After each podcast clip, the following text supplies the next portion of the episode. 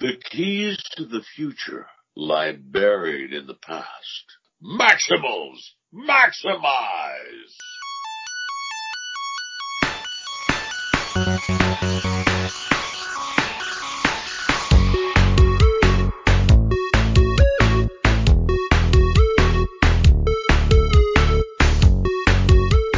This is where Linda always is a little bit nervous just when you hit the record button. Yeah, it always bugs me. Okay, you ready? Always. Gary. All right. Hello and welcome to the Swedish Transformers podcast. My name is Linda and I'm a loyal Autobot. And I am Gustav and I'm a trustworthy Decepticon, if that's a thing. And hi, I'm Gary Chalk. I'm former Optimus Primal, Optimus Prime, Optimal Optimus, and many other cartoon characters from other worlds and film and television. That's me. Hello. Yeah. Hello. Welcome. Welcome to all of you. So a little bit of background. So Gary, you first started your career with being an actor, if I'm not completely wrong. You played in professional theater and performed in Vancouver Playhouse and some other places. Mm-hmm. And would you talk about a little bit more about this beginning of your career? Okay, well, the beginning of my career, I was would probably start about 1975, 76. And I went back to college. I used to work in the stock market and do different jobs and restaurants and whatnot. But I wanted to go back to school to be an English teacher, an anthropology teacher, because I love those subjects. Mm. But in my English class, one of my assignments was to do a play, and I wanted to watch a play, and we used to watch the plays at the theater department of the school. And I went down, and they were doing a production of Mice and Men by I think it's Steinbeck or Hemingway, one of those, Hemingway. And I watched this movie, or this play, and I went, oh my God, this is so good. And the production value was good, the acting was brilliant, so I thought, this is what I do.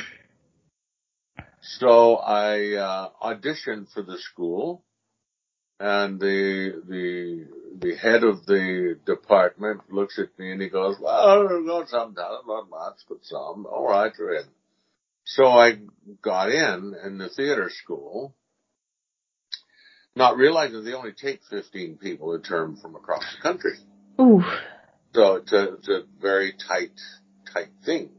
So I was having a lot of fun with that, and I started working professionally about a month before I finished school in 1977, 78.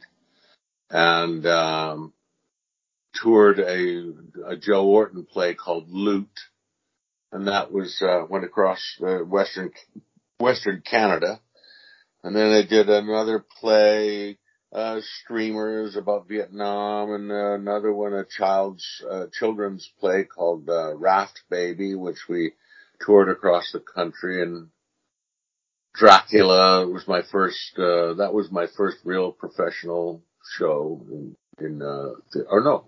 second one. Luke was the first one. Dracula was the second one, which was quite fun. Had a lot of fun with that. And then I did Shakespeare and rap. I did As You Like It and Henry IV and Hamlet. Hamlet. All the Shakespeare classics. Yeah. It's a great play. Mm. And I had a lot of fun with that. And then, for whatever reason, I was not in the in-crowd in the theater in Vancouver because I was an East Side boy and I was not artistic. So I for whatever reason, I don't know, I never knew why, but the theater community and myself never really clicked. And then when I went to Ottawa, then it did.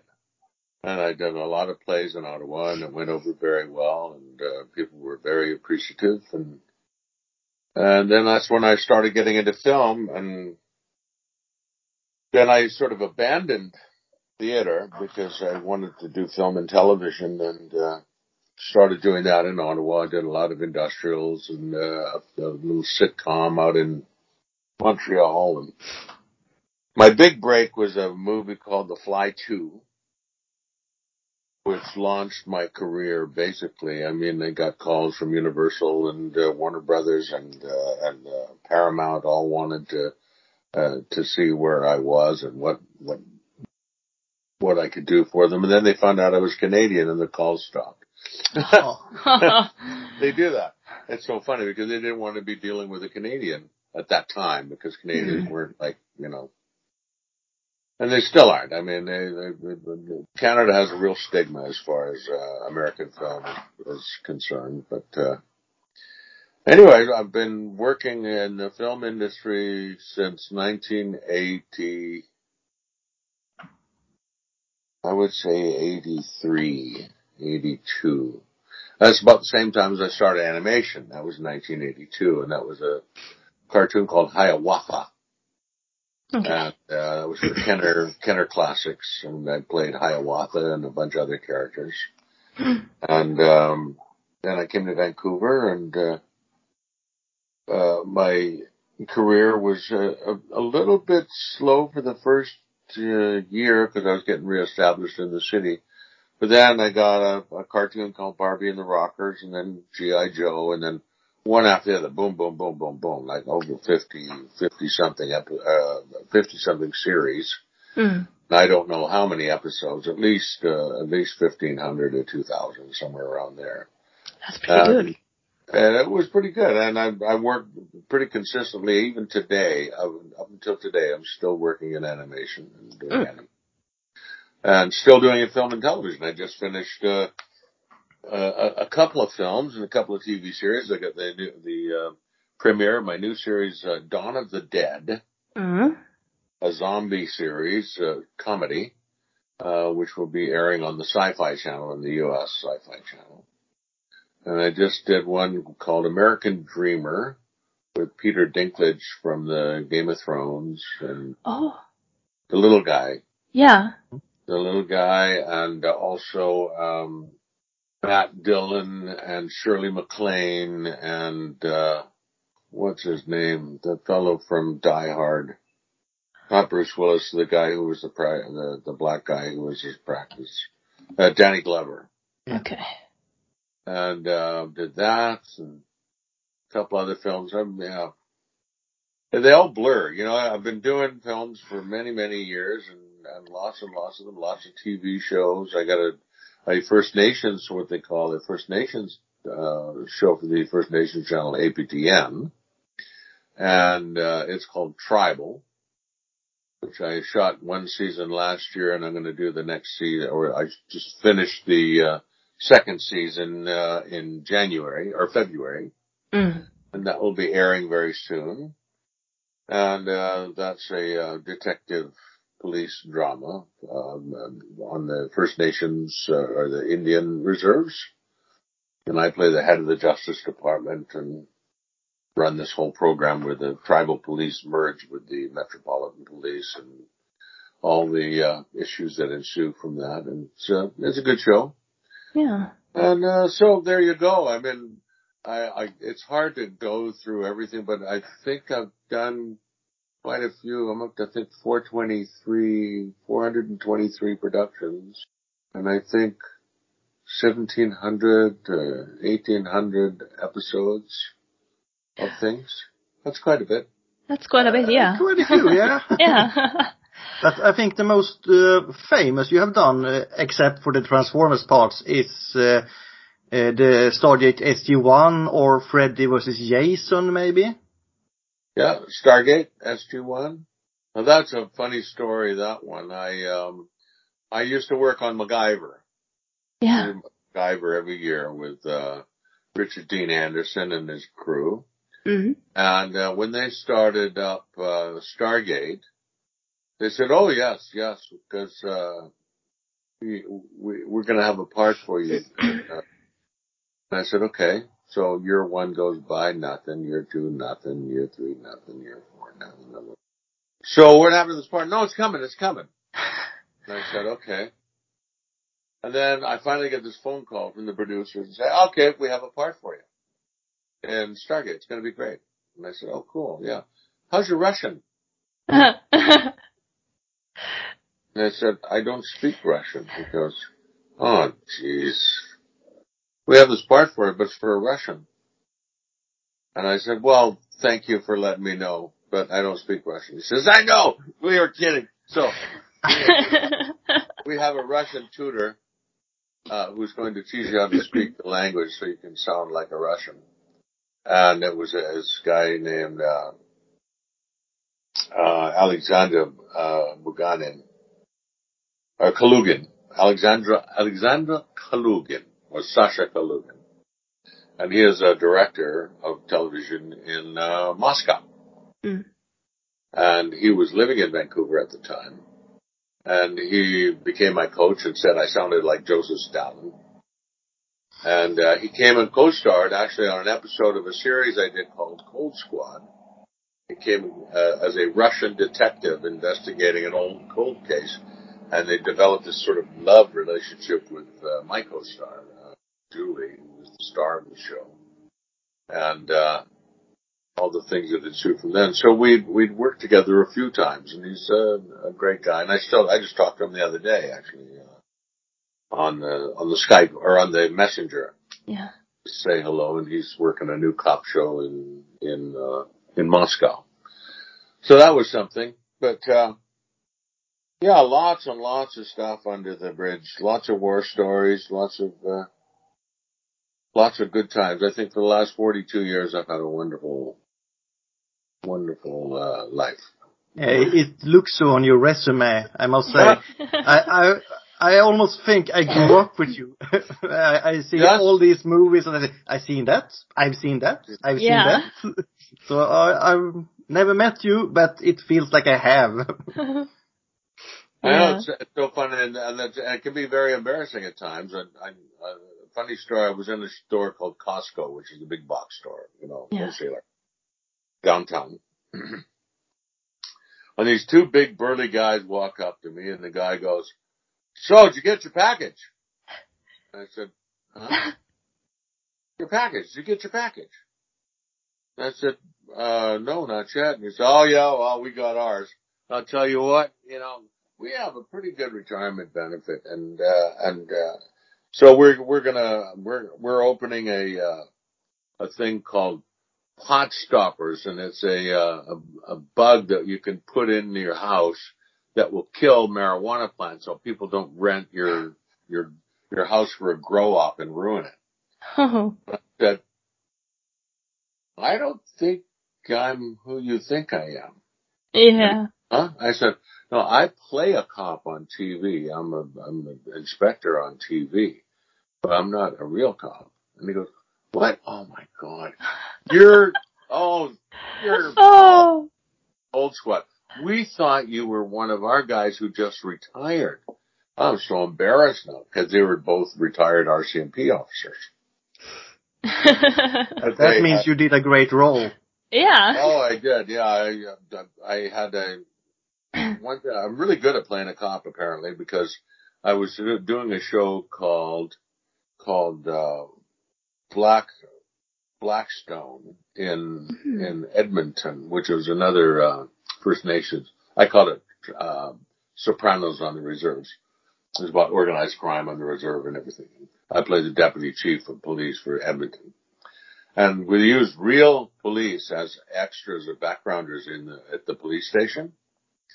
And I was in the office, and one of the scenes, I'm reaming out this guy for not doing what he's supposed to be doing.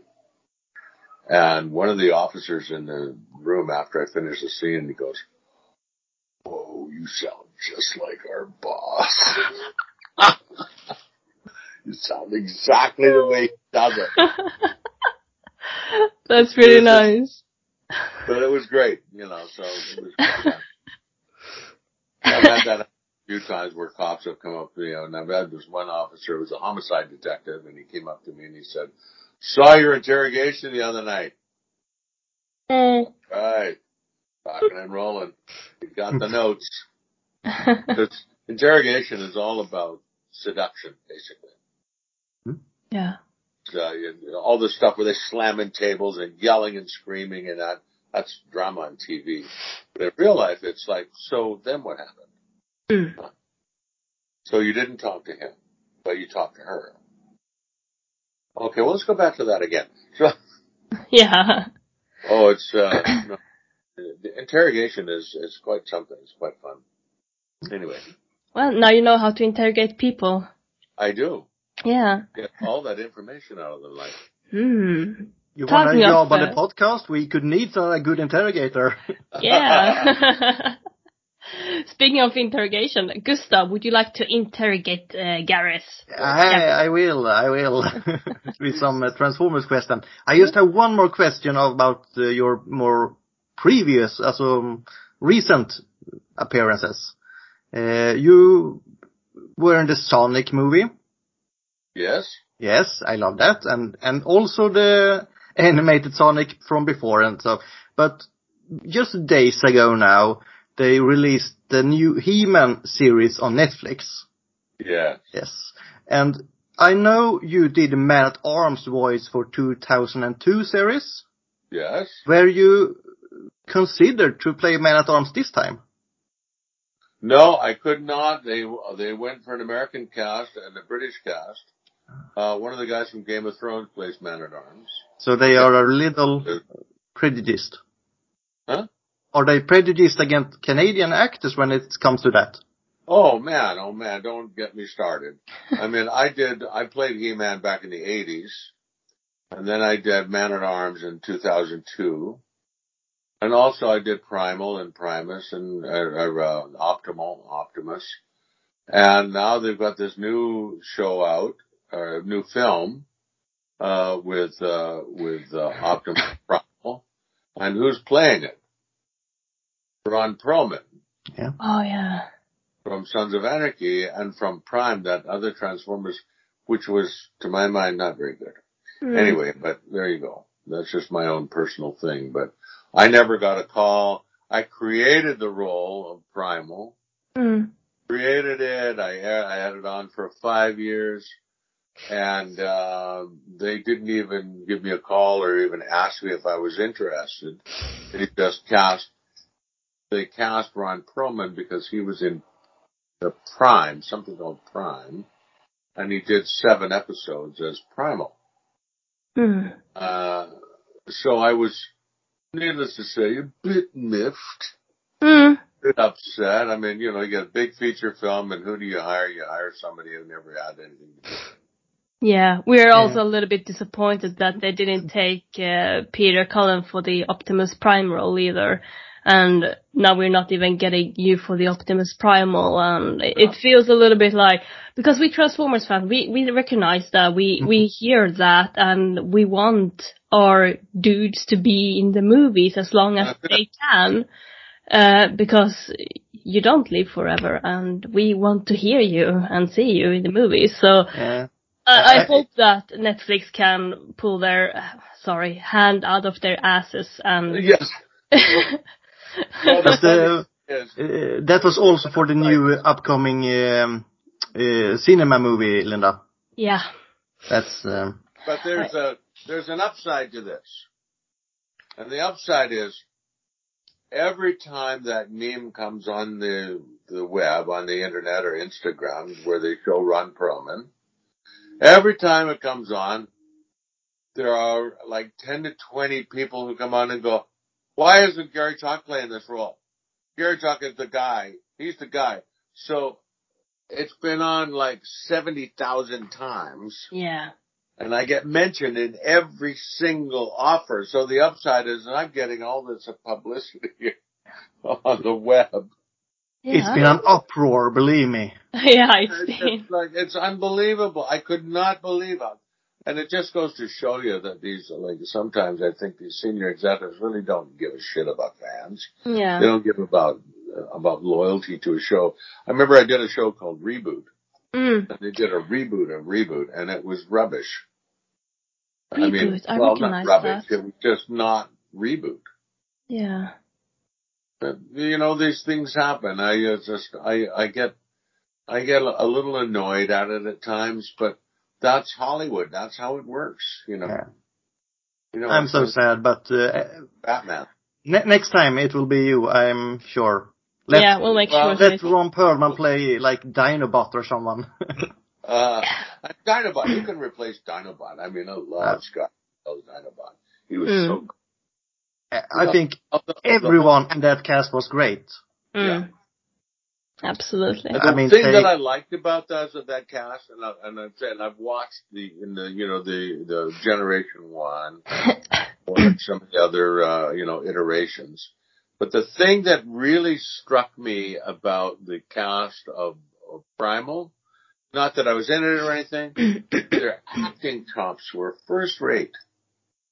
You know, they were great actors, and they brought a lot of character and life and warmth to all those characters. Like, even Rhinox, you know. Mm. Rhinox was fabulous, and Rat Trap and Little Cheetor, you know. They were all Black Arachnia. Yeah. They were all fabulous, you know. Just loved listening to them. And, I just found that with those there were some other Transformers cartoons that just didn't have that, I guess what you would call a spark. It didn't have that spark. Not to use a pun, but it didn't have the spark was missing. Yeah. And you had Scott McNeil as Waspinator. That was just great also. I love Waspinator. Could never do that voice, but there are some guys who can do it. It's a tricky voice to do. It is. Oh, should we mention it? Oh, we made the 2 first episode of Beastars in Swedish. Beast Wars. Beast Wars. What did I say? Beastars. Beastars. Sorry, I've been watching Beastars. Sorry, Beast Wars, Transformers in Swedish. And Gustav said that Linda can play the Waspinator, no problem. So, I played the Waspinator, and... How does Waspinator sound in Swedish? Well, I'm sick now, but I can try, maybe. We'll cut it out if it sounds terrible. Waspinator! Very good. Very good. We are so proud, Linda. I heard my Optimus in German, and he goes... Megatron. Oh, yeah. So Megatron. I never get that. Very nice. To the more of the Transformers question, it's easy to get off track when you have so much to discuss. I know. Are you pressed for time, or is it okay to just ramble on? Great. Because we have 1,000,000 questions, but I will stick to 100. Okay. Let's see.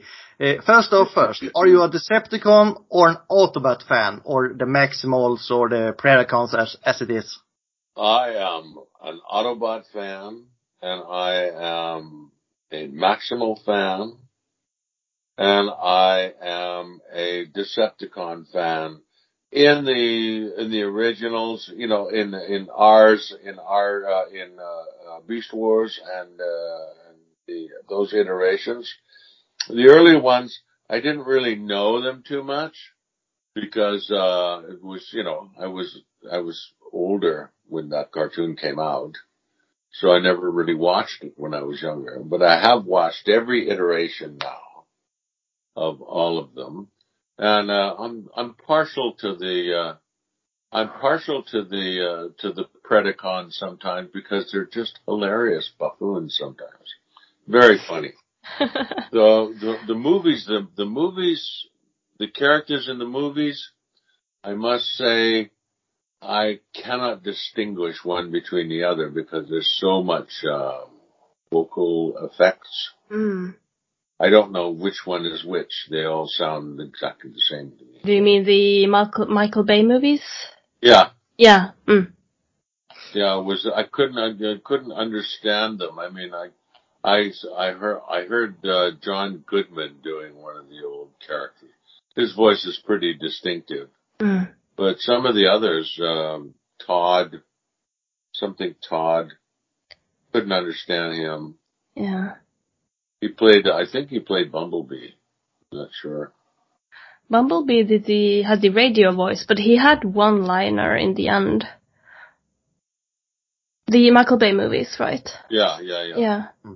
Yeah, Bumblebee didn't have a voice in that, but what I understood, they decided to go with a little bit of sound design on the Autobots and Decepticons, that the Decepticons almost sound a little bit slimy to the voice, while the Autobots have a more clear voice, they do now, but the ones that were in the movies, like. The Autobots were not too bad. They were clear. Mm. You can hear them relatively clearly, but the Decepticons were too and slimy and spitting out. Yeah. Makes no sense to me, but there you go. Mm. I'm so fascinated. Linda, every time we bring up Michael Bay movie, she has to defend them. I don't understand this, but Linda sort of likes them. More explosions! Yeah. It's not about the explosions. Zoom in on the ass and then have an explosion. It's great. Well, my point is that I think they did some good work with the Michael Bay movies, but it doesn't have the spark. Yes, that's true. No. Well, thank you, Gary. Because he's not a very nice man. Mm. But there you go. But he's not directing him anymore, so. Yeah. Pew. But the one thing I hated about his attitude, when the fans would go, what did it say? It said, how can you make these movies so you don't care about the characters? Transformer movies have made $1 billion. What do I care what you think? Thank you. Yeah. And to me, that's just the ultimate, Yeah. It's dissing fans, the ones who make your show famous. Mm. The ones that make you earn a lot of money. You just throw them off as like they don't care, they don't matter, but fans matter. Mm. I've been to a lot of, the conventions. Yeah. And you meet all the fans face to face. And it's just wonderful. You get to see everybody and talk. And they deserve your attention because you would not be there if it weren't for them. It's the whole thing. Yeah. And it's $1 billion industry. Yeah. Yeah. Blockbuster. Mm. Yeah. Gustav, take it further. Yeah. If you were a Transformer character yourself, who would it be? You have some to choose from. Well, I have to quite say honestly that Primal is me. I have a lot of Primal in me. No bias or prejudice, of course, but no, because I think Primal embodies a lot of the values that I have in real life, and I try to, emulate that life. If I had anybody else that I would take, I would love, Megatron, because he's just so deliciously evil. Yeah. Side guns. So the Beast Wars Megatron, you mean? Yeah. Yeah. Mm. Yeah, the Beast Wars. Yeah, David Kaye was just a great Megatron. Oh, absolutely. Well, he's just so good at what he did. And, such smooth voice. I loved it. Yeah, his voice is just loved listening to it. The other Megatrons, again, with the Michael Bay movies. Mm-hmm. The Michael Bay movies, I just found them to be too affected, the special effects. Yeah. Couldn't let them just be, you couldn't trust in their own voice, which was too bad for me. But and I really liked Megatron. I really liked Tigatron. I liked Tigatron, his character, and Bumblebee, I like Bumblebee because he doesn't have to say anything. He just makes noises. But he, I loved it. That was one of my favorite Transformers movies was Bumblebee. Yeah. Because it was a great movie. Mm. Had a great story and a lot of humor. And it had two female bots too, which was nice to see for once, because some of us fans actually wanted to see more female bots in the Transformers overall. And, well, not only for that, but it's actually nice to see how Bumblebee, I mean, how this movie just came to be. And it's, I don't know what to say, but like, it's a love letter. That's what I tried to say. Exactly right. Yeah. It was wonderful. Mm. But, yeah, so those are some of the characters I'd like to play. Mm. Yeah. You mentioned David Kaye as Megatron. Yes. Yes. Is it true that you actually was meant to do the part of Megatron for the Beast Wars? Yes. How did that come to be that you became Optimus Primal? Well, it was between Megatron and Primal was between David Kaye and myself, and also Mike Donovan.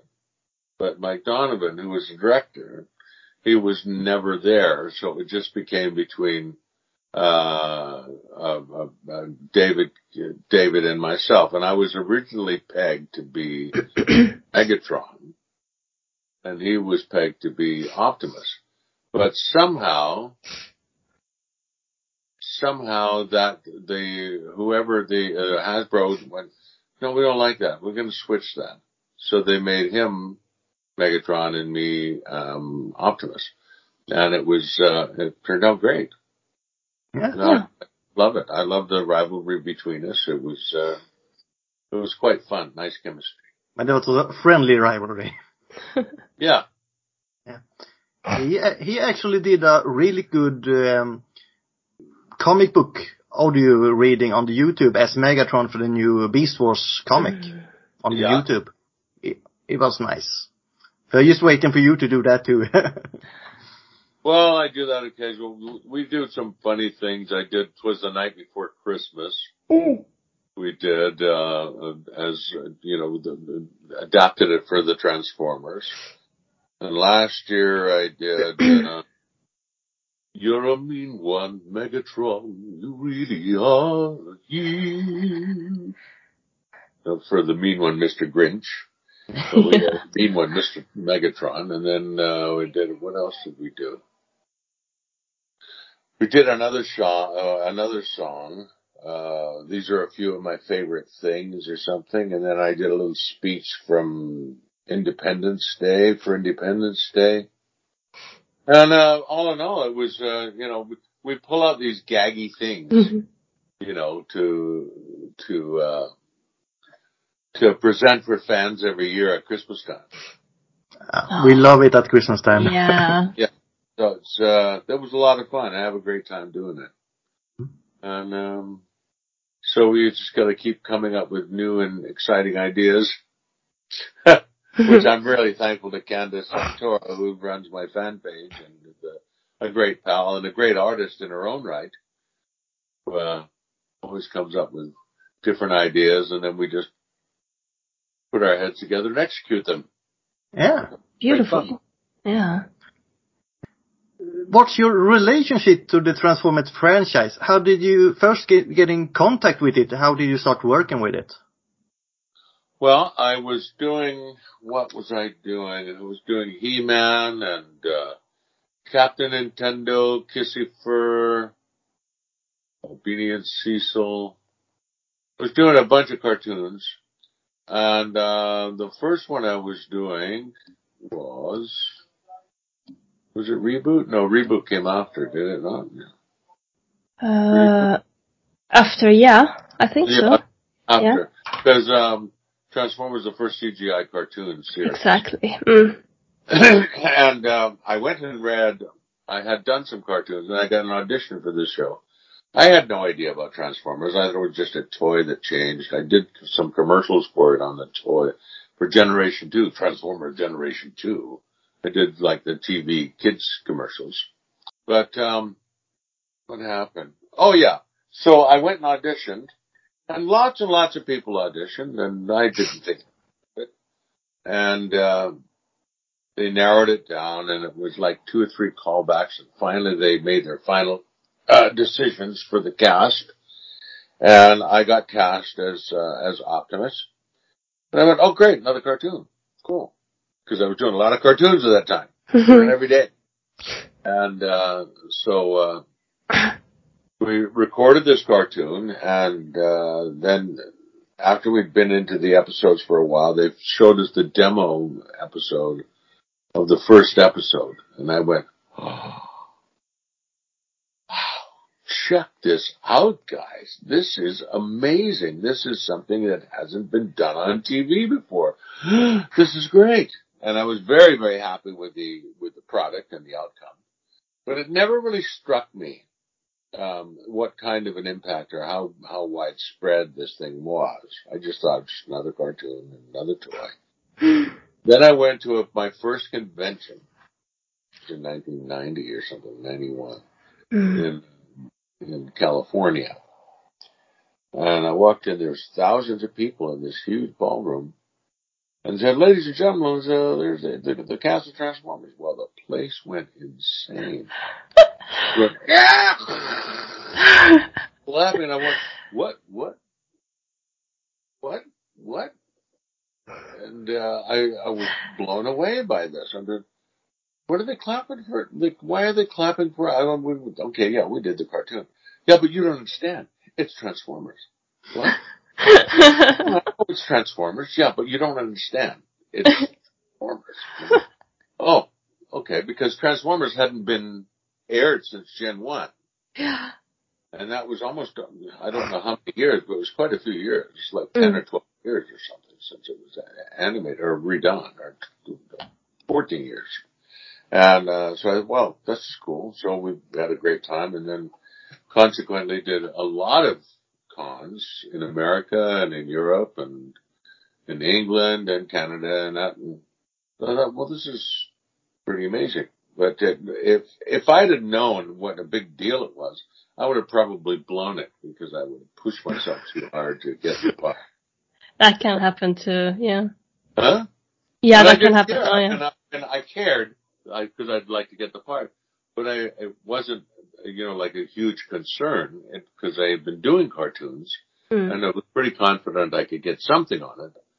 But if I'd have known that it was such a big deal, I would have probably blown it. That happens anyway. Yeah. Yeah. Two more questions before Linda gets a little. Restless here, yeah? Yeah, I see you get really restless. Yeah, I want my questions. She'll be in Malmo this year. Come on, we know. You got this. But when you got involved with the series, how much about the story did you know what was going to happen next season? How much did you get to know about the storyline? We got to know episode by episode. We never got to see what's happening next. And that was purely for, I think, for security reasons and for confidential reasons, because they didn't want to leak the storylines out, because when you leak stories, other people steal them and then claim them as their own. Like I'm under NDA right now for 3 shows on NBA. And the reason why is because they just, I can talk about Day of the Dead now, so I'm not, because the trailer is already on YouTube, and you see me the trailer of Day of the Dead, so it's on already. So I can talk about that. It's a zombie series, and I play the father of the lead girl who's getting married, and then the zombies come and invade the wedding party on a golf course, and it's quite a lot of fun. Lots of fun. A lot of really gory I mean, it's just like dead alive, you know, remember that? Living Dead. Oh, yeah, Living, oh yeah, those zombie movies, yeah. You know, the one that made, Peter Jackson's movie Dead Alive. It's kind of like that. It's pretty funny. But, that was good. The other two I can't talk about. One's a cartoon series and the other is, another cartoon series. So I just got a missive from them. Well, there have been some leaks in the blah, blah, blah, and, we must encourage you not because you have signed an NDA. And I said, I don't leak. And she said, we know you don't leak. But some people have leaked storylines and it's not good. Yeah. Of course. You know, you can get into a lot of trouble and lose a lot of money, so. Yeah. So I don't talk. Now I'm just curious about one thing here, as we was talking Megatron. How would it have sounded if you were Megatron in the Beast Wars?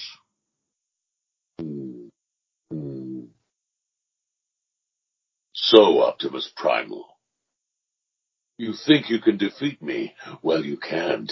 No. I mean, yes. This is good. Beautiful. Black Arachnia, why do you even bother with that miserable little insect? Yeah, I had that kind of that's my Megatron.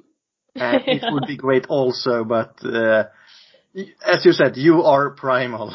I am Primal. And I just said, you know, that's what I said. I just said he's an animal, he's warm-blooded, so he has feelings. And he has dimension. It's not just a robot. Mm. That they have real. That's one thing I loved about the series is it had real good storylines and good character interactions. You know, like when he was behaving like mentor father to Cheetor when Cheetor was having his doubts and when. Dinobot had a crisis of conscience and things like that. They were great storylines. It wasn't just, get him, blow him up, you know, do this, I'll save you, you know. And it had real dimension. I felt the stories had real dimension. And that's, another show like that was one called, Exo Squad. Mm. Exo Squad was another show that I really, really loved because of the great storylines and great characters. But there you go. Linda, now take a few questions. She's bursting. Yeah. I'm watching a show from Norway called Occupation or Occupied. Yeah. Russians invading Norway. Oh. It's a political thriller. Yeah. Okay. Absolutely amazing show. Yeah. Excellent. And there's another one about, called Almost Human or Being Human about, robots. It's from your country, from Sweden. Oh, really? True Human or something like that. Being Human. Being Human. In Sweden it's called Äkta människor. Real humans. About the robots, the androids. Yeah. Actually, I've been working I was working on a show with, one of your actors, Joel Kinnaman. Ah, Joel Kinnaman, yes. Yeah. The one that's, almost every film plays a policeman. Yeah, okay, now I recognize him, yeah. He almost became a policeman? No, almost every role he plays is as a policeman. Oh, as a policeman, he's like me. Yeah. Well, we did a show called The Killing, which was a remake of a Danish show. Oh, okay. Killing. And he played a detective, and I played his boss. And that was also with Miri Enos, the other star of the show. And it was great. And it was just here doing a show called, what the hell was it called? It was a science fiction show. Where they had lots of replicants in it. cloned like clones. It'll come to me. But he was very good in it. He's a great actor. I love it. I love that guy, Joel. Very nice. Nice. All right. Going back to the questions. Yeah. So, Gary, when you get a character, how do you decide how to play the character, or do you like get a list of how they want you to play the character? Like if they want you to have a powerful voice or a more slick voice? Well, it's like this. They'll give a direction. They'll say his voice is as old as time. It's raspy, breathy, but exuding a underlying strength that belies his appearance. Thank you so much. How can you describe a voice like that? Isn't that a little bit overkill? No, but they do. think of what's his face? The Welsh actor Anthony Hopkins. Mm. It's a combination of Anthony Hopkins, Liam Neeson, and Robert De Niro. Okay, that's pretty tough. Yeah. But for actual the voice, that's the mindset that you want to get. Are they emotional? Are they hot? Are they stoic? Are they wooden? Whatever, you find that. But what I do is I look at the physical part of the character. Are they big, small, thin, reedy? Who got a lot of weight to them, jowly, not jowly. Mm. And then just because even though they live in this fantastical world, they still have to adhere to physical law, laws of physics. So if I have a thin, reedy voice, I'm going to be, a big booming voice is not going to come out of a throat like that big, . So you just look at that, and then you take on the emotional aspects of the character and what they do, and are they heroic, are they villainous, Find out how the character laughs, and you find a lot about the character. Mm. With a character like Optimus, because his face is covered, you don't really see a facial expression or lips. You just see this. Mm. I would just have to rely on the different qualities. What are his qualities? His integrity, honesty, loyalty, caring, compassion. He had all these things, strength, and try and imbue your voice with all those things. When you're talking to your enemy, you try and reason with your enemy rather than just go, I hate you. I'm really starting to dislike you, but we can make this work out. It's that kind of, so you imbue the voice with the character. And so that even though you can't see a facial expression, you can hear it. Mm. You can hear that this character has these qualities, and that's what we did, and that's what I do with every character I play. And it doesn't matter if I'm playing a good guy or a bad guy or whatever the hell it is. No good guy thinks they're a bad guy, and no bad guy thinks they're a good guy. No bad guy thinks they're a bad guy. Mm. And they always think that they're the good guy. So I always play the evil character as a good guy.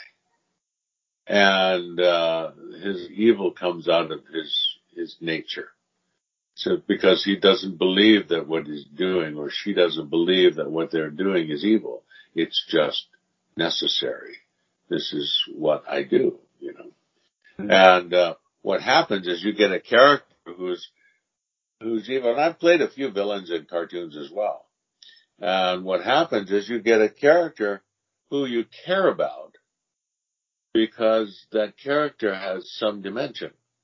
It's not one-dimensional. It's not just flat and boring. I mean, if they don't believe, you know, if that character doesn't believe what they're saying, then you on a subconscious level, you don't believe them. You know, so their pain is your pain. Their laughter, their grief is yours. It's all there. It's just intrinsic to the character. No character says, you know what? I'm going to be evil today. No, they go, what have I done? That's what they do. And that makes for a much more interesting character and for a character that you care about. Yeah.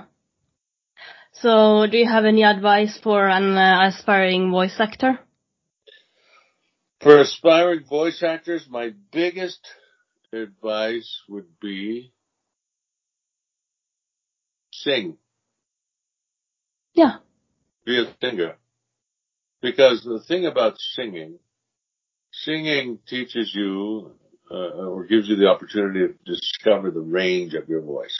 Mm. The low to the highest of the high, you know, and learn how to read, learn how to get, you know, the story off the page. You know, he said there, the mini submersible was barely a few fathoms below Nantucket Sound's blue-green waters, and Austin was already having second thoughts about diving with Zavala. His misgivings had nothing to do with Zavala's skill as a pilot. There was hardly a craft in, on, or above the water Joe couldn't operate. It was his off-key singing. God-awful. Do you know any other songs? I'm taking audience requests, he says. How about singing Far, Far Away? Oh, ha, ha, ha. You know, it's to bring that character alive on the page right away. So, learn to read and comprehend and just remember that 75% of what you do is acting skills. 25% is what you do with your voice. Mm-hmm. Yeah. Yeah.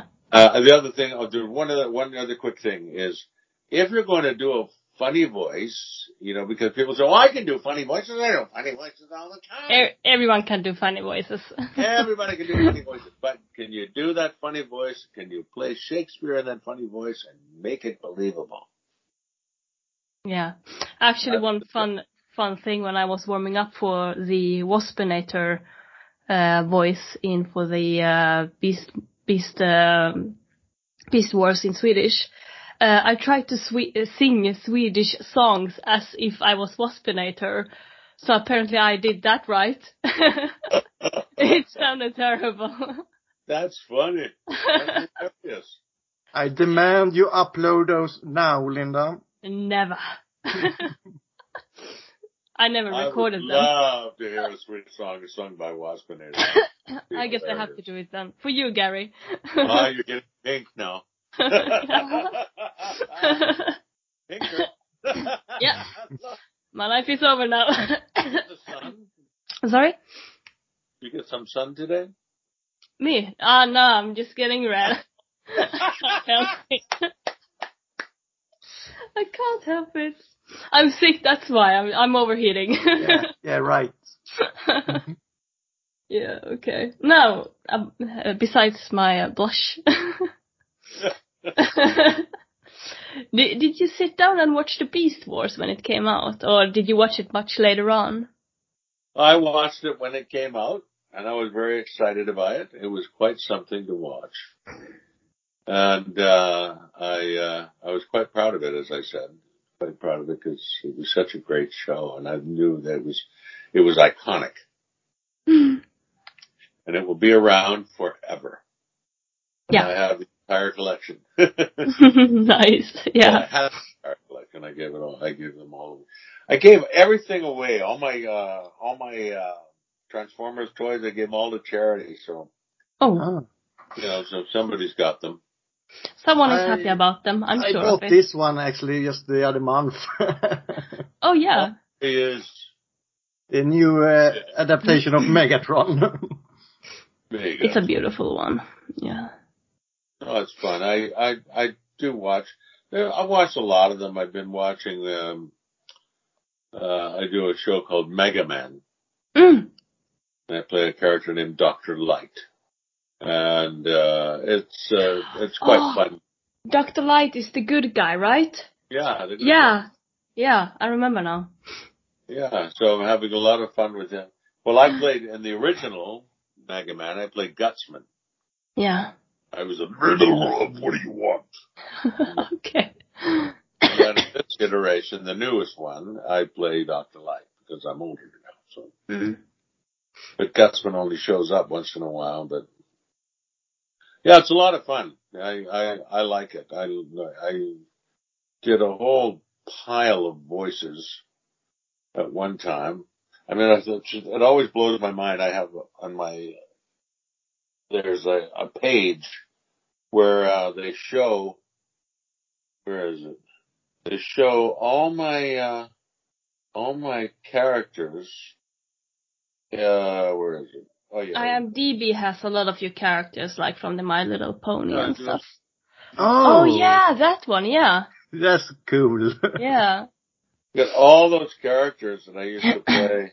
It used to be so much fun. It still is fun. I just love playing them. Got so many different characters. Yeah. It's what you get paid. You get paid now for what you got kicked out of school for when you were younger. Yeah. I'll never forget that, imitating Mr. Burr's voice. Children, because we've had a bit of a crisis here at school. Everybody has to go home at noon. And I did that on the PA at high school. Copied the voice of Mr. Burr, who was our vice principal. So you must go home right now because we are having a little bit of a crisis at the school, so it's time to go home. And people going home, and then, where are you going? Where are you going? There's no. And the principal got on there and called everybody back, and I got suspended for a day.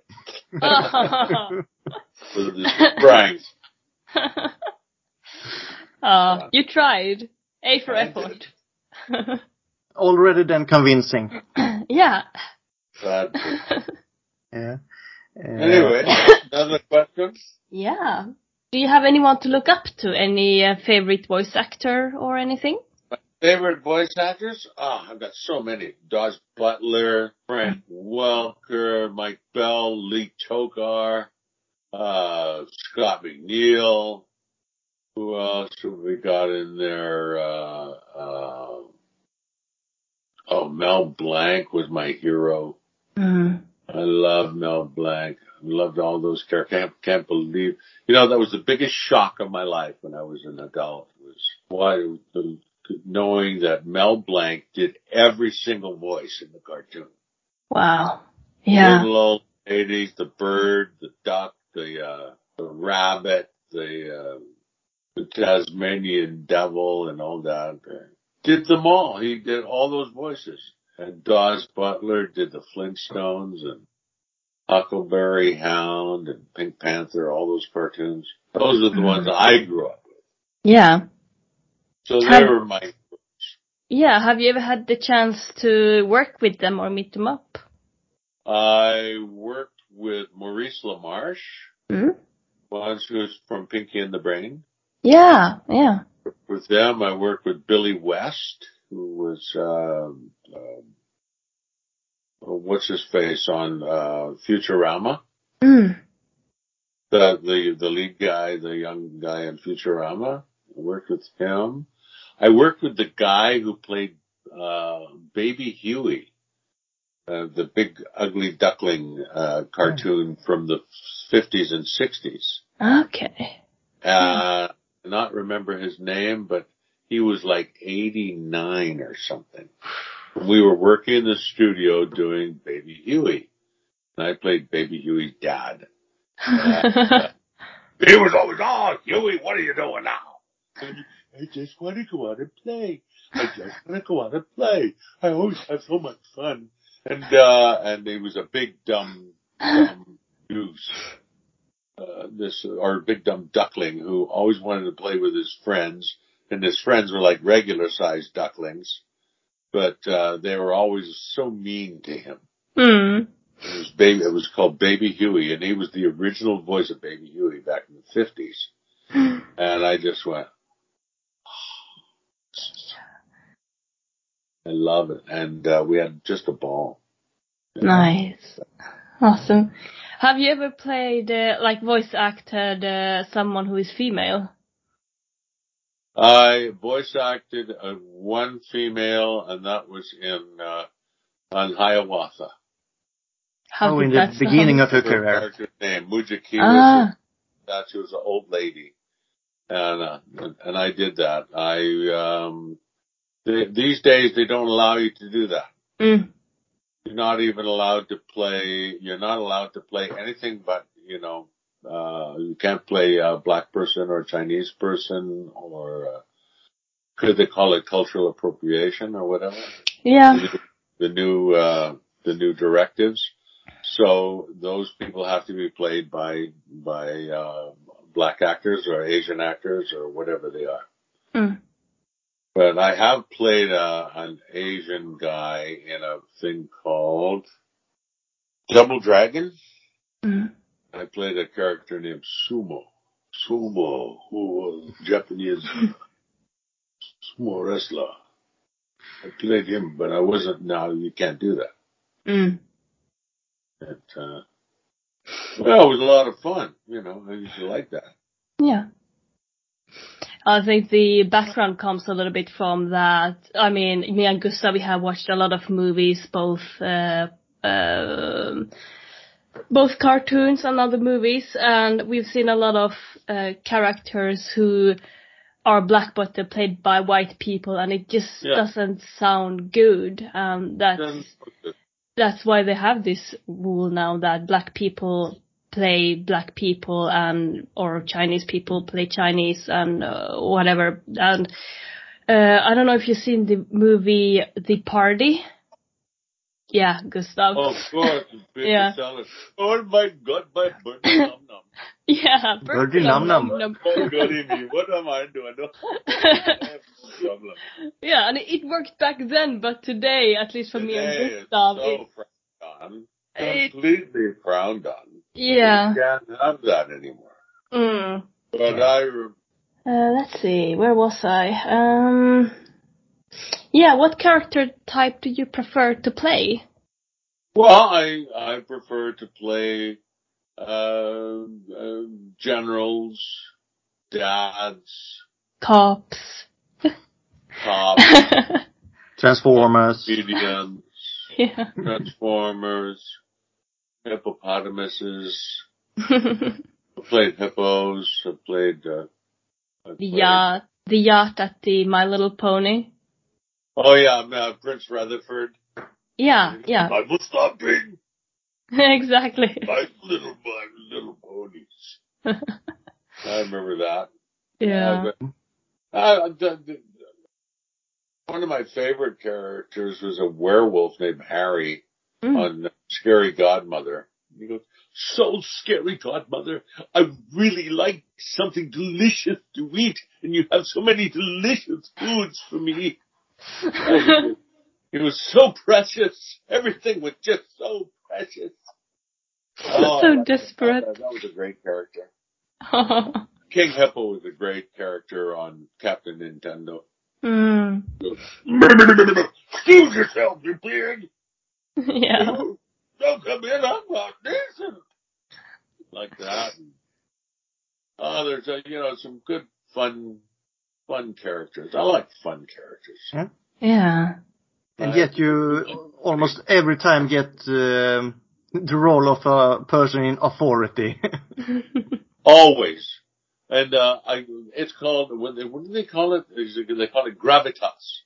Mm. I have gravitas, apparently, that a lot of people don't have. And you can see it, I can see it when I watch I just watched a movie last night. And there was a detective in it. He was a young detective. What was it called? It was something like that. But he was a young man. He had no weight. And it looked kind of silly. It looked like he was trying to be a tough guy, but he wasn't a tough guy. Because tough guys don't try to be tough. They just are. They just are. You know? And when you're a policeman, you don't try and be, you don't try and be stern and all this. You're just a person, you know, but you have weight behind you. No pun intended. I'm losing it now. But you have weight, gravitas. Yeah. And that's why they cast me all the time as these, you know, people in authority. Because of that. Yeah. I know. Wild. I said, but I want to be funny. No. You are. I'll tell you something. I went into an audition once and a producer there and I said, look at you guys, come on. You're always casting me as cops or generals, as this and that. I want to be something else. Could I be like an English teacher or a doctor or something like that? Why do I have to? And they go, no. Oh. It's like every cop I ever knew. So you're playing a cop. And that's what it was. And they just said, you look like a cop. Well, you kind of do. Huh? You do. Well, I kind of do. But inside, I'm not a cop. Mm. I'm a comedian. I'm a musician. I am something else. I'm a Shakespearean actor. I am an actor. I like to make people laugh. Ha ha. No, but that doesn't work. Oh. They said no, but when I do comedy, it's actually kind of funny because I like comedy. Yeah. I'm like Leslie Nielsen. I'll probably be old and gray before they go, hey, you know, he's pretty funny. That can be funny, I thought, but you know, well, we'll see. But I always play those authority figures, yeah. Yeah. What do you do? Yeah. Move forward, I guess. I mean, there's only one way, and that's forward. Well, I'd rather be typecast than no cast. Yeah. Yeah, I really wanted to be over in Sweden this year, or last year, but they said no. And, I think this year it's not going to happen either. Sadly, it seems like that. It's just April next year. April. Yeah. So you're always welcome down. End of April, because I have a wedding on April 4th. Ah. For my daughter. Oh. What date was it here in Sweden? The last of April. The 30th of April, I think. Yeah. Yeah. When we light big piles of fire here in Sweden. Huh? When we lit big piles of fire here in Sweden. It's called Valborg. We celebrate the arrival of spring. Oh, fire. With fire. Yeah. Well, we've had quite enough fire here. Yeah, of course. Yeah. Anyway, question. Anyway, Transformers now. Yes, okay. What sort of relation do you build with these characters that you play, or does it depend who you're playing and how much you care? No, every one of the characters that I do, I have a pretty strong bond with that. Because I basically just imbue a little bit of, or inject a little bit of me into every character that I do. Yeah, do that. But I don't think there is a character that I don't care about because, well, quite frankly, they're all fun, and I enjoy them, and I'm just thinking of characters that I did not enjoy doing, and quite frankly, I can't think of one. I remember that I have my favorites. I mean, I remember when Metalhead from G.I. Joe was one of my favorites because he was so absolutely insane. And King Hippo was a great one. Optimus was good because he's, you know, one of my great heroes, and I love that character. So I have a lot of affection for him, and I had a lot of affection for Lieutenant Stone on G.I. Joe and Femur on War Planets. And I loved Hack and Slash, you know, that character Slash. It was so funny because we used to improvise all our lines. You taught me the place to make me feel uncomfortable. I did not. It's dark. I can feel It wasn't me. Says, fly, little ones, be free, be free. Megafly kills us. Uh-oh. But we'd make up all these lines. And some of them they'd use, you know, a lot of them they'd use in the actual show. Some they wouldn't, but, because they were kind of rude, but I loved that character. He was so funny. Push the button. I don't want to push the button. Every time I push the button, something bad happens. Megabyte will kill us. Yeah. Rounder from Sonic the Hedgehog. That was a fun character. Dr. Robotnik was a fun character. Yeah. I liked him. It was odd doing that movie. You know, and then Dr. Robotnik was being paid like Jim Carrey. Yeah. He carried the movie so hard. Yeah, it was so fun. It was a fun movie, I'd say. Yeah. Mm. Were you satisfied with his performance as Robotnik? Oh, yeah. I mean, you know, it's different, but it's, you know, my Robotnik was,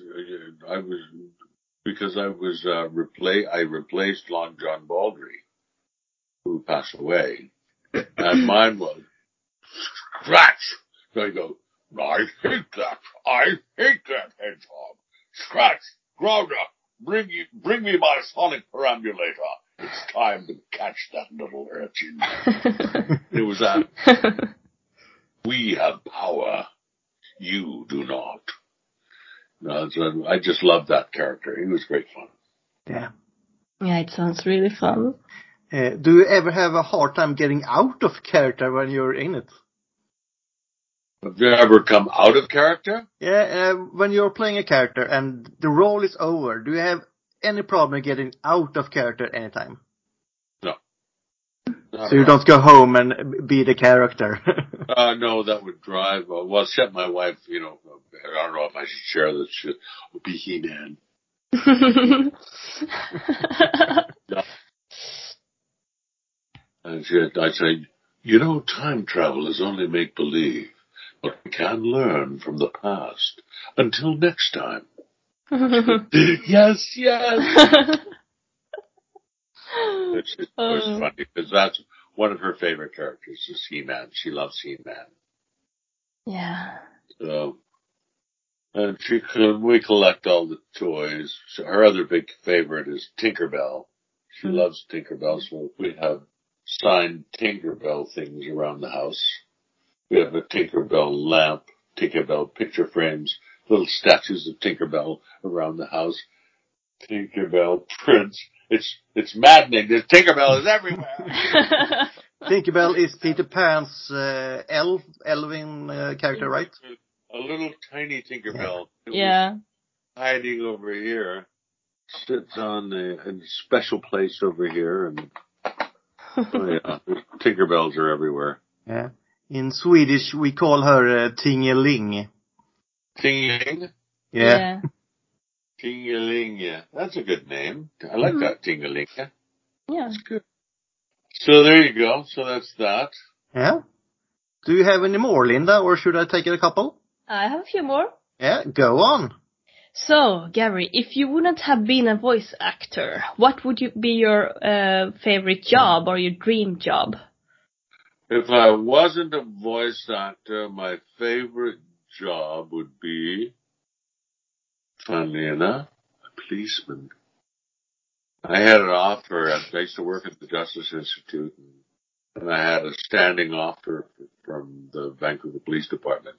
If I wanted to join, they would enlist me into the Vancouver Police Department, and I didn't take them up on it because I wanted to do cartoons. But that's one job I would have loved to have done.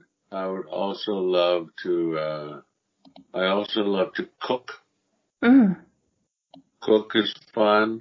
And I think that I would have loved, if I'd had the money and the time, I'd have loved to be a doctor. I love, I love that whole field, the whole mystery of medicine. Mm. Yeah. Pretty interesting. We're like, doctors are like glorified mechanics. They tune you up and fix your broken bits. They keep running. Yeah. But people fantasize them as gods, and they're not. They're just really good mechanics. Human mechanics. Human mechanics. Well, you think about it. They do a hard drive. It's like taking the engine out, putting a new engine in. So they take the heart out, they put a new heart in.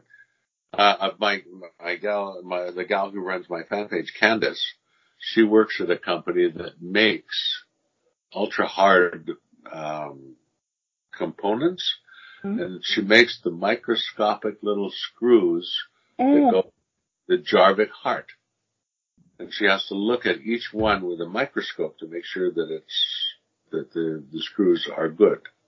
And these are the ones that go inside your body that make the artificial heart. They screw in they're the screws that go inside the artificial heart. It's quite something. That's something, yeah. Yeah. Yeah.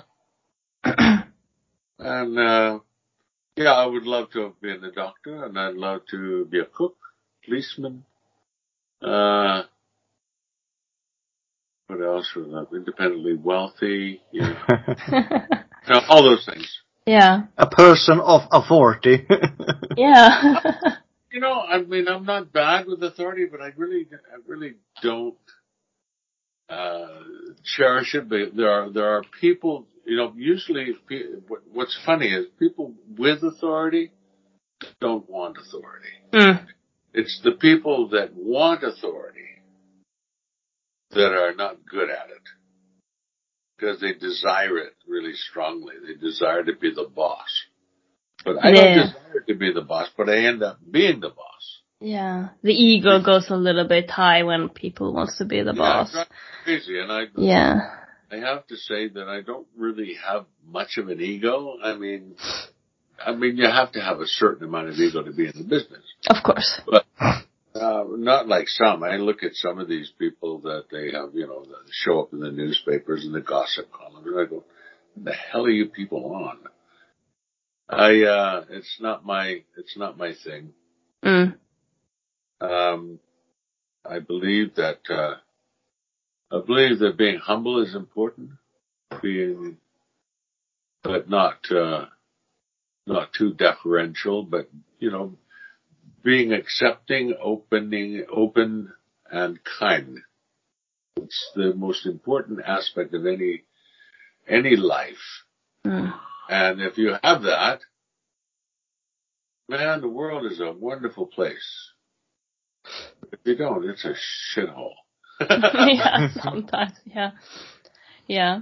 I usually used to say that I like people, or like bosses or people that I work with, that are hard but humble.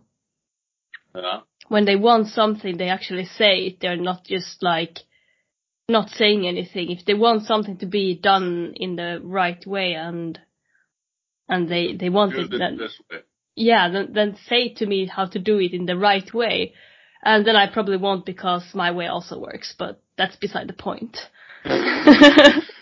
Tell me what to do. I won't do it, but tell me what to do. Exactly. What to do? I'm not going to do it because my way's better. It doesn't change anything. Not even time. So why is your way better than mine? I get it, Linda. So there's three ways to do things. It's the good way, the bad way, and the Linda way. It's just like the bad way, but much quicker.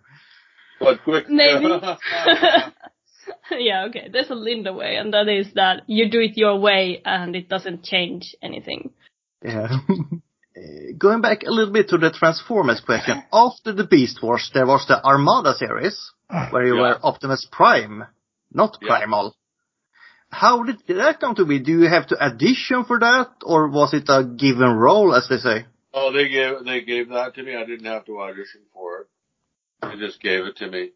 There was the prelay, or the ADR series. Yeah. That was fun. I enjoyed that. Did you have to think twice about taking that role? No, I mean, it was, I was, as a rule, I don't like to do, what do you call it, ADR. Cause I'm just trying to mimic somebody else's performance, but in a different language. And it just sort of comes across as not being genuine. And for that reason, I didn't like it too much. So yeah, I get it. But it was still fun. You know, I still had a good time with it. Yeah. But I guess those shows were fun, but stupid me, they wanted the Peter Cullen voice. Mm-hmm. And I said, well, why should we have the Peter Cullen voice? My voice is Optimus, but they wanted Optimus the robot rather than Optimus the gorilla. Mm. So ape or truck. So I didn't quite get that concept, so I opted for a combination of truck and ape. And it worked, but if I would have done Peter Cullen's voice, it would have probably been better. Because Peter was the Gen 1 guy. Right? Mm. He was the truck. But I did that. I did the which one? Energon, or what was it called? Cybertron, Armada, Energon, I think. There's the Armada and Energon, those two. I did those two. Mm. And Neil Kaplan did Robots in Disguise. Yeah. Then David Kaye did one of Prime, I think it was Prime that he did one of those. Did you see the new Netflix series? Yeah, I've seen it. I mean, it looks fantastic. Mm-hmm. You mean with these big, beautiful lips they have? The lips are fine. What were they thinking? Yeah. I liked everything about it except the voices. Mm. Or I think they really gave them a harsh, you must play a very dark character in a dark world, so they kind of overdo it a little bit, I think. But, getting a little too dark. Well, I think what it was is that the pauses between lines. Every character has that pause. Yeah. It's so slow. It was like, what should we do? Maybe we should walk over there. Okay, but where is he? I don't know. There's why do you have these massive pauses between lines? And it was really hard to distinguish. Everybody was trying to be cool, Every voice was that, that cool, low, kind of dark voice. But why? Bring something to this. Bring it alive. Yeah. I just found that the pauses, I don't think so much it was the actor's fault. I think it was mostly the director's fault. Yeah, I think so too. Like, it really felt like all the pauses were in the same way that he directed every character to have this big pause that maybe is supposed to sound dramatic, but instead it sounds just stupid. Stupid. Especially when every character sounds the same when it comes to the toning or the singing of the pronounce. I don't know how to explain it, but it sounds like everyone else speaking the same way. It's an old thing and it's an old actor thing. When you have a bunch of people in a room and they're not seasoned actors, what happens is one person sets the tone. The speed and the style, the tone, then everybody in the room copies that tone subconsciously. They're not even aware they're doing it, but they put themselves in the same rhythm and tone as the person they're listening to. So what happens is you get a bunch of people who are all sounding exactly the same, rather than going, if I'm speaking really slow, well, what do you think I should do? It's like you build the dynamic within the thing, the pace. But the pace and the tone, everything was exactly the same because they all bought into each other's pace and tone. We're doing Transformers. We're doing something dark and cool. So let's do it dark and cool. Yeah. It's not dark and cool. It's you know, no. I can't hack on it. I'm not going to hack on them. It's fine. Those are viable criticisms, I think. Mm. Yeah. But if one or two characters was like that, it would be okay, but not all. Mm. Yeah, you can't have all of them be like that because it's there's no dynamic there. There's no exactly. Yeah, no I buy that. What's going to happen next? Mm. But I like the storyline. Yeah, the storyline is fine. The animation was fabulous. The storyline was good. Mm. Yeah. Also, the little relationship between Optimus and Alita, which is something we rarely see actually, and I enjoyed to see there. Also that they mentioned Alita 1 as Ariel, her first name from the G1. That was really nice to hear. But yeah, I actually hope that Netflix can do more with the Transformers and bring more more stuff and hire right people. Thank you. Well, it's just like. You know, as I said, I watched the first season of the new Netflix one. Not bad. And then I watched, have you seen this one, Dragon Prince? Oh, yeah, that one, yeah. Mm? It's actually a pretty good one. Okay. And the voices are, they're not bad. They're not really exciting, but they're not bad. Mm. We record that here in Vancouver too. Oh, yeah. Dragon Prince, but it looks good. I love the art. I love the artwork in it. Yeah, I haven't seen it, but I recognize it. I've seen it out there, but I haven't watched it. Yeah. Speaking of the Transformers, let's do. Do you have a favorite scene that from the series? Oh. Good Lord.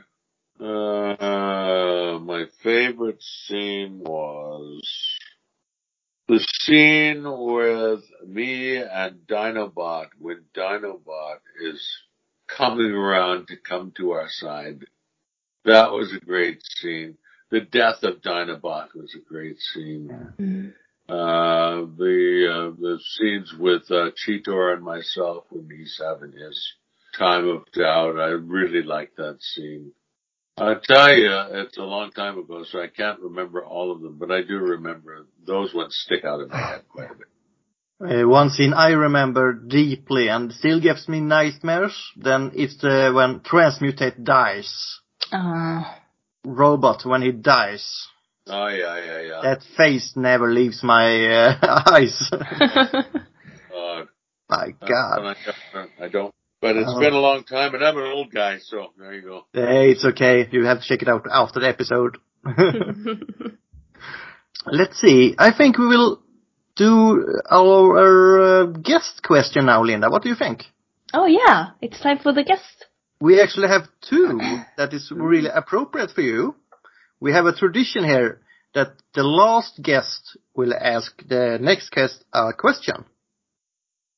Okay. So we have a couple of guys actually here that will ask you a question. First up is Eric Burnham, the writer of the ongoing comic Beast Wars of IDW. Yeah. We want you to ask the next guest. We know who that is. Okay. And it's really appropriate because Gary Chalk will be our next guest. Oh, wow. Does the voice to Optimus Primal in the Beast Wars series. And the Armada and so on. Yeah. So what would you like to know? What would I like to know? Let me think. Just, it'll take me a second. Luckily you can edit because one of those, what would I ask him? What is the, his, maybe not the most fan favorite, but what is, if he remembers it, the most well-delivered line, the one that he was most satisfied with as a performer, what was the thing that he went, yes, no, I'm going to remember that because that was awesome. I killed it.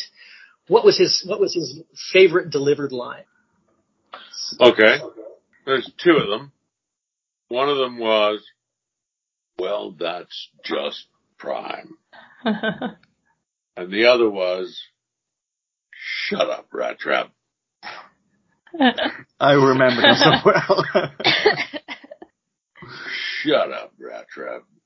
Did you enjoy saying, shut up, rat trap?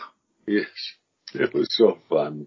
Yes, and the next guest we have is Josh Bersham, that does the art on the new comic book. Yes? The Beast Wars comic book. Here it comes. I would ask Gary, how have you been enjoying the new Beast Wars comic book? Yeah. I have got to honestly say I've never even seen one. I've never seen a Beast Wars comic book. We don't have any comic stores. My stepdaughter used to work in the comic shop, but she doesn't work there anymore, so I've never go. But where would I buy a Beast Wars comic book? Because I'd love to have it. They're everywhere. We will get you one, Gary. Yeah. We will get you one. Oh, okay. Well, I've never seen one, so. We'll make sure you will. We'll make sure we will. I will buy 2 copies. I will send you both, and you will sign one for me, and you keep the other.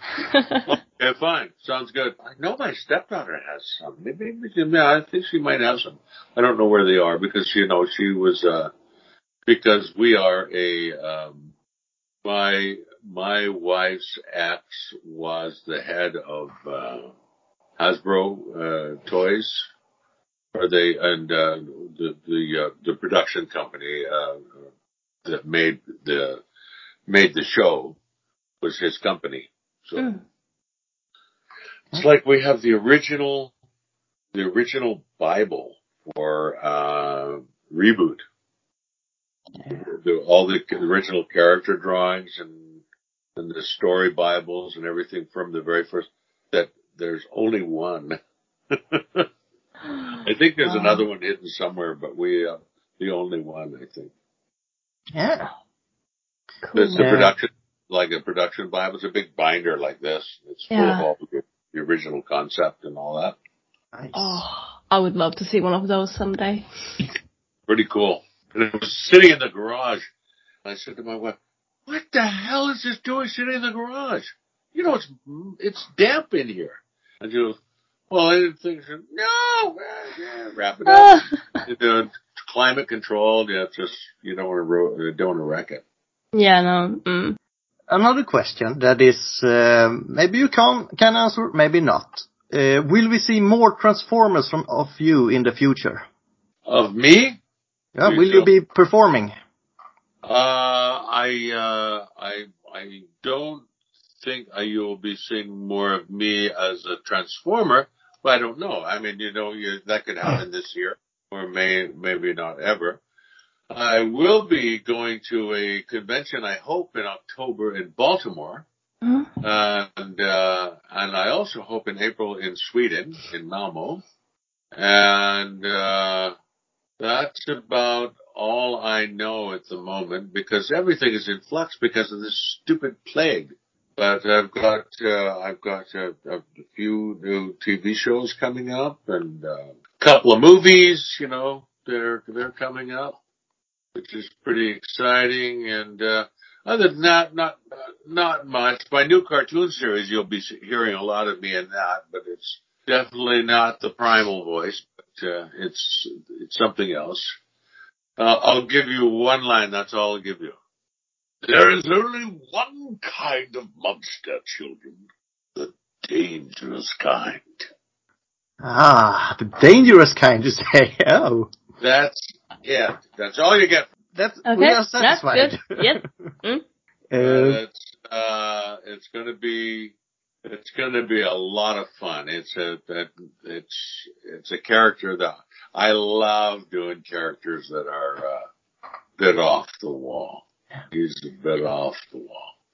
So I think they'll get a kick out of it when it comes out. It won't be coming out. I think we'll be coming out in the spring or maybe the fall. I don't know. No, I think the spring. It'll be coming out in the early spring or just in the new year. But it'll be a lot of fun. Worth waiting for. Yeah, it'll be worth waiting for. It's a good one. Yeah. That's all I can say. If we go back to your career, and you can recommend one thing you have done, what would it be? Well, if you could get it, I would recommend watching Tribal, the series Tribal. It's a series that's on APTN in Canada. It's a First Nations show, a co-production with APTN and Prairie Dog Productions, and it features a largely First Nations cast with a European cast. And it's a very well-written, well-presented, and well-acted program to my mind. And I think some of the best work I've ever done. Mm. And that'll be coming out in the fall. And it will be a great show to watch. Also, I have a small role in a movie called American Dreamer. I show up as the favorite bartender for Peter Dinklage and Shirley MacLaine, but Shirley MacLaine, I never see her, but Matt Dillon is there, Matt Dillon and Peter Dinklage and Danny Glover, which will be coming out this year, which is a great show called American Dreamer. And my Hallmark movie, which is called Fishing for Love. Mm. Fishing boat captain in a small town and getting rid of my boat, and my future son-in-law wants to buy it, and because another guy, my partner, wanted to buy it for scrap. I can't do that. You know, it's one of those Hallmark movies. Yeah. So I got that come out, and I've got Day of the Dead, a new zombie comedy. That will be shown on the U.S. Sci-Fi Channel. I don't know if it'll be showing in Europe. I think so. Depends what channels you have, I think. Yeah, maybe. So I think it'll be a lot of fun. Mm-hmm. And I play the father of the lead girl whose wedding is not going very well. Let's put it that. All right. So I think you'll enjoy. You can watch the trailer right now. It's on right now on YouTube, the trailer. Yeah. We will. That's it. That's all I got for you right at the moment. Yeah. And I'm just reading one thing that's pretty funny. Not many people know this, it says, but Chalk once secretly videotaped Eric Stoltz having sex, and as a result was broken in two by a giant flying monster. Yes. That was my first U.S. feature where I had a lead role in U.S. feature. It was 1987, 88, around there. And that was my first lead in a feature film with Eric Stoltz, who was a nice fellow. I really liked Eric, but a pain in the ass sometimes. He ripped the last page out of my book because I called him by his real name rather than his character. But that was probably the most fun I ever had working on a feature film, because it was just a lovely cast. Daphne Zuniga was in it, and Eric Stoltz, and who else was in there? Frank Turner. There was a lot of great people. William Taylor. A lot of great people in it. And Chris Wallace, the director, who also did all the special effects. I still am in contact with him. He lives in Oregon now, and he still makes, he's the guy who made the Gremlins. Remember the little Gremlins? Yeah, yeah. Of course. I watch it every Christmas. Yeah, well, he designed all those. And, he's done a lot of special effects for different shows. That was his directorial debut, I think. But it was very, very fun, and I just had a marvelous time working on the show. Mm. I got sick. I actually got nauseous doing that stunt with the getting broken in half. Yeah. Because it was all practical. And so they had my legs and pants in one section, and then my shirt and my top part of me in another section. So the legs were fake. And they were on this big wheel, like a Catherine wheel. And when I was being broken in half, the bug would come at me like this, and then it would go, And then I was hung upside down for the longest time. And I'm lying there going, oh, Jesus, gonna get me back. All day. And then they finally got me off of the machine. And I took two steps and I threw up all over the floor. Oh, no. Got so sick because I was hung upside down before. Yeah. And if you look really closely when the bug is got me in his clutch and is choking the life out of me, I'm going, how come I never got any goddamn love scenes? You got the love scene with the bug, so it's fine. No, but the bug was just not attractive. But it was attractive to you. Yes, I know. You just want to kill me and eat me. The funny thing was, one day I was in Oregon and this family recognized me from TV. How, I'll never know, but they did. And I told them that I was working the show called The Fly 2, and I was just on a little vacation. We had a little break from work. I said, oh, yeah, I love The Fly. I love this. Can you send me a souvenir of it? And I said, well, I'll see what I can do. And I went back to work, and I went to Chris, and I said, Chris, have you got anything that, you could, that I could send to a kid, a fan who really wants a souvenir from The Fly? Because he loves The Fly. And he goes, well, yeah. Oh, I got this inside-out cat. What do you think? And I said, well, it's pretty gruesome. I think you'll get a kick out of it. Because it was one of the failures in the transportation fall, the pods. This was one of the failures. The cat did not survive, and it looked really good. It was all hairy and it was all teeth here and there, and it was really gross. but it was cool.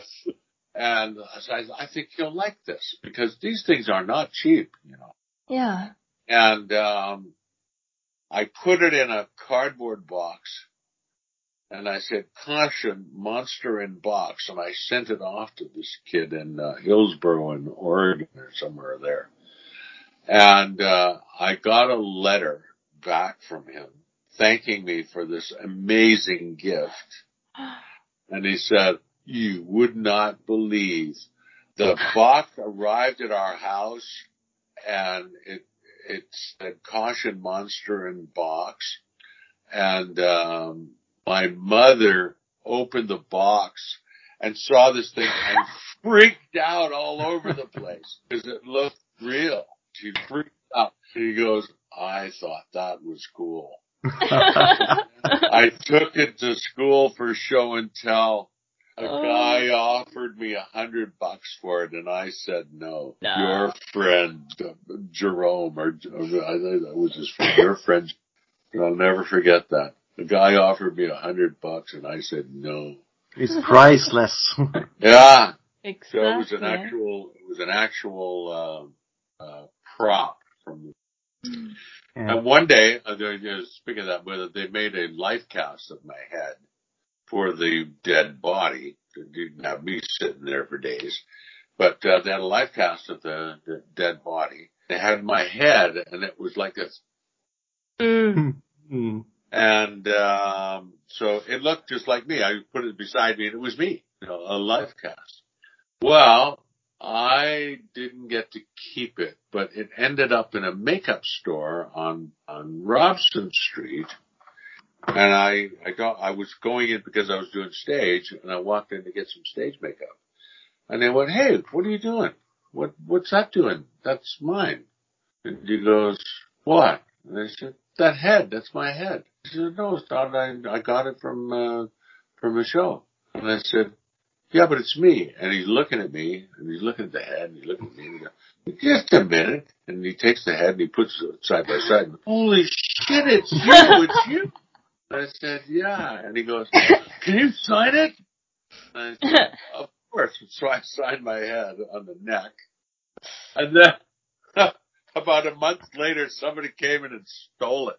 No. Sure.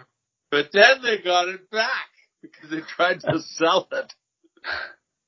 And because They're worth altogether, it's about $10,000. Wow, but yeah. When they do the live cast and all the labor and stuff that goes into making them, it's very expensive, and I'll never forget that. That was very funny. But hey, that's me. Linda, we have to take the flight too up on our other podcast. We do a podcast, we talk a new movie each week. All right. So that's a must. Yeah, it is. We have so much information now, so we have to work with it. Yeah. Yeah, well, I'm glad. Do you have any more questions? I mean, just the ending. Linda, do you explain the ending? Yeah, the ending is usually that in the beginning of the podcast, we have a quote called Linda quote, but since we have you as a guest here, I leave my quote to you to play out that will be in the beginning of the podcast. So would you like to give us a Transformers quote to act out? Yes, I can do that. Yeah. Ready? Yeah. The keys to the future lie buried in the past. Ooh, deep. Nice. I thought it was going to be maximize or something that. No, that was one of them. The keys to the future lie buried in the past. Maximals! Maximize! So powerful, we love it. So nice. Thank you. But Thank you. Welcome. That was pretty much it. Yeah, and, it was long, but very great having you. Yeah, we appreciate it. Much. We enjoyed it. Yeah, I hope you had fun. Oh yeah, always do. We will keep you posted, and I will bring you the comic book. Well, thank you so much. So I will just say, till all are one. May your luster never dull, and your wires never cross. I missed that. Say it again. May your luster never dull, and your wires never cross. Thank you. Till all are one. See you guys. Have a wonderful day. Same. You too. Take care. Take care. Bye. Bye. Shut up, rat trap.